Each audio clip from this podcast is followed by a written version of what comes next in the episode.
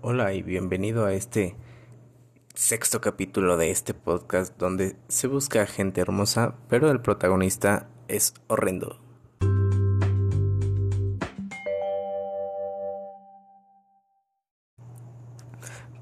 Para comenzar este podcast quisiera nombrar y quisiera recalcar cómo muchos países han estado saliendo de esta cuarentena de una manera muy civilizada y muy armoniosa poco a poco para que no les vuelva a dar una recaída y para que pues se controle lo mejor posible hasta que se encuentre la cura del COVID-19.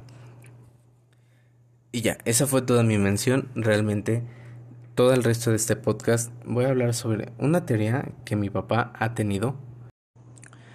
Y por el simple hecho de ser una teoría, me encantaría que me ayudaras a fundamentar esta idea. Probablemente me esté escuchando alguien que esté dentro de el ámbito de la salud y puedas tú llegar a dar cierta aportación que con gusto la leeré y la platicaré en otro momento.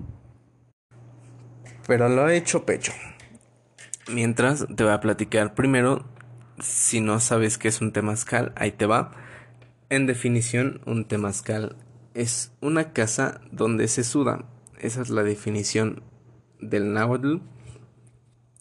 Esta, esta construcción en plan iglú prehispánico. Tiene origen en Oaxaca, para ser específicos. Y aquí es donde se hace un ritual ancestral al mismo tiempo que te estás limpiando.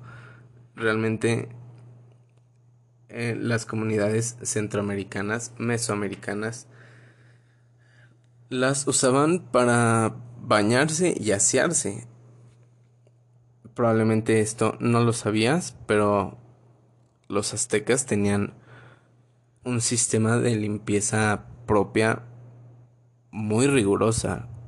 Llegaban a bañarse tres veces al día y esto era gracias al temazcal. Y esta pequeña construcción que impresionaba demasiado a los españoles conquistadores y ciertos extranjeros que se fueron adaptando al país por el paso del tiempo, es una construcción tan sencilla que realmente muchos lugares la construyen igual que un iglú.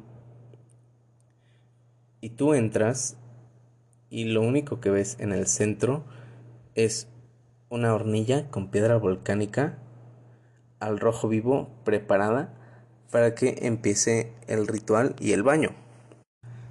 Y este ritual inicia con un temazcalero aventando agua caliente a estas piedras de rojo vivo y obviamente cerrando la única puerta por la cual se puede entrar y salir al mismo tiempo para que se concentre todo el vapor adentro del temazcal. Se invita posteriormente a los bañistas a entrar de espalda para que no llegue directamente el golpe de calor, porque un golpe de calor a estas temperaturas y así de encerrado podría provocar mareos o vómito o incluso si te va muy mal te podría llegar a desmayar de tan fuerte que es este golpe. Una vez adentro te piden que te acuestes boca arriba y no te mantengas ni hincado ni parado debido a que esto te puede provocar cierto mareo. Una vez ya todos los bañistas acomodados, el temazcalero comenzará con el ritual lanzando agua caliente a los bañistas y al mismo tiempo se lanzará esta agua a las paredes. A este acto se le llama tlazaz y se hace cinco tandas de cinco tlazás. Una vez concluido esto, te darás cuenta que desde la primera tanda el vapor comenzará a concentrarse dentro del temazcal, provocando esto un aumento de temperatura y un aumento de presión. Y una vez terminadas estas cinco tandas, tu cuerpo ya está sudando hasta por donde ni siquiera tenías idea que podías sudar. El temascalero te pide que te des una vuelta y comienza a llamar al vapor. ¿De qué trata esto de llamar al vapor? El temascalero toma sus ramas y comienza a agitarlo hacia arriba, en plan como un remolino, y posteriormente comienza a golpear a los bañistas. Obviamente esto de una manera muy tranquila, no te va a agredir, simplemente está haciendo una representación de que este vapor que está invocando o está atrayendo con sus ramas realmente tiene que llegar al punto donde pues donde fue el choque entre rama y bañista. Y una vez que ya hizo este proceso con cada uno de los bañistas, te pide que te des la vuelta, repite el mismo proceso y por último paso de esta primera parte, pregunta si alguien tiene algún dolor en especial. Yo, por ejemplo, tengo un dolor en la rodilla, entonces en mi caso yo le digo que tengo este dolor y vuelve a llamar al vapor para que llegue a mi rodilla. Es, es un ritual, la verdad es que si he sentido mejorías o no, la verdad es que no lo sé. Tendría que ir más seguido. Pero sí es algo muy llamativo, la mera verdad.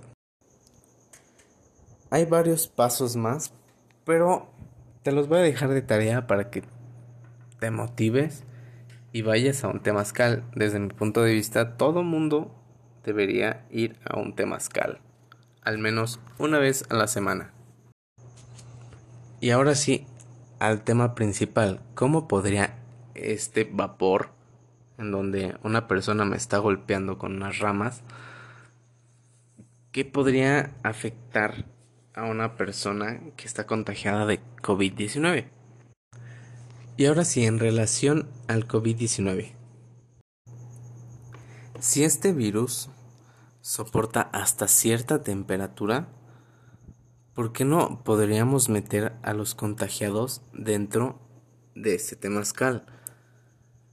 ¿Por qué? Porque estamos hablando de que son piedras volcánicas al rojo vivo y que se le está aventando agua caliente para que evapore y se concentre un calor extremadamente alto dentro de una pues de un área y un volumen demasiado chico.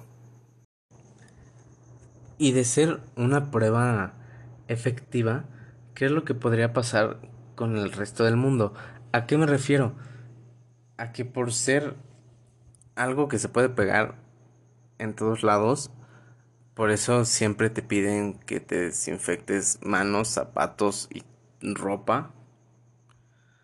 Entonces, cuando entras, suponiendo, claro, cuando entras al temazcal, sales pues ya libre del COVID-19 pero el resto del mundo va a tener COVID-19 todavía, ¿no? Porque está pegado en él.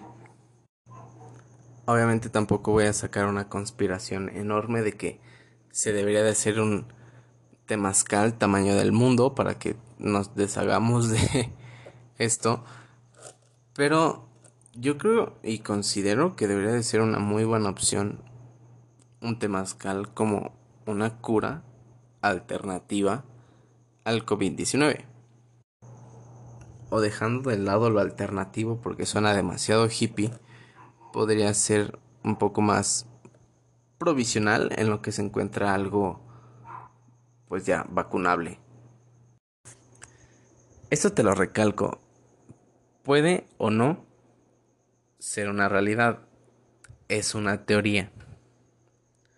Pero como teoría, yo considero que todo mundo, o al menos un sector, lo debería de investigar para, para comprobar si es efectivo o no. Asimismo, me gustaría que tú me dijeras cuál es tu opinión respecto al temazcal como una medida provisional a la cura del COVID-19. La historia ya varias veces nos ha dicho que podríamos regresar un poquito para analizar cómo le hacían nuestros antepasados, sobre todo los aztecas y los mayas, para que en el presente podamos dar uno o dos pasos más hacia el futuro. No lo sabemos, pero es algo que no debemos descartar. Y varias veces hemos escuchado esta frase de estudiar el pasado para entender el presente y predecir el futuro.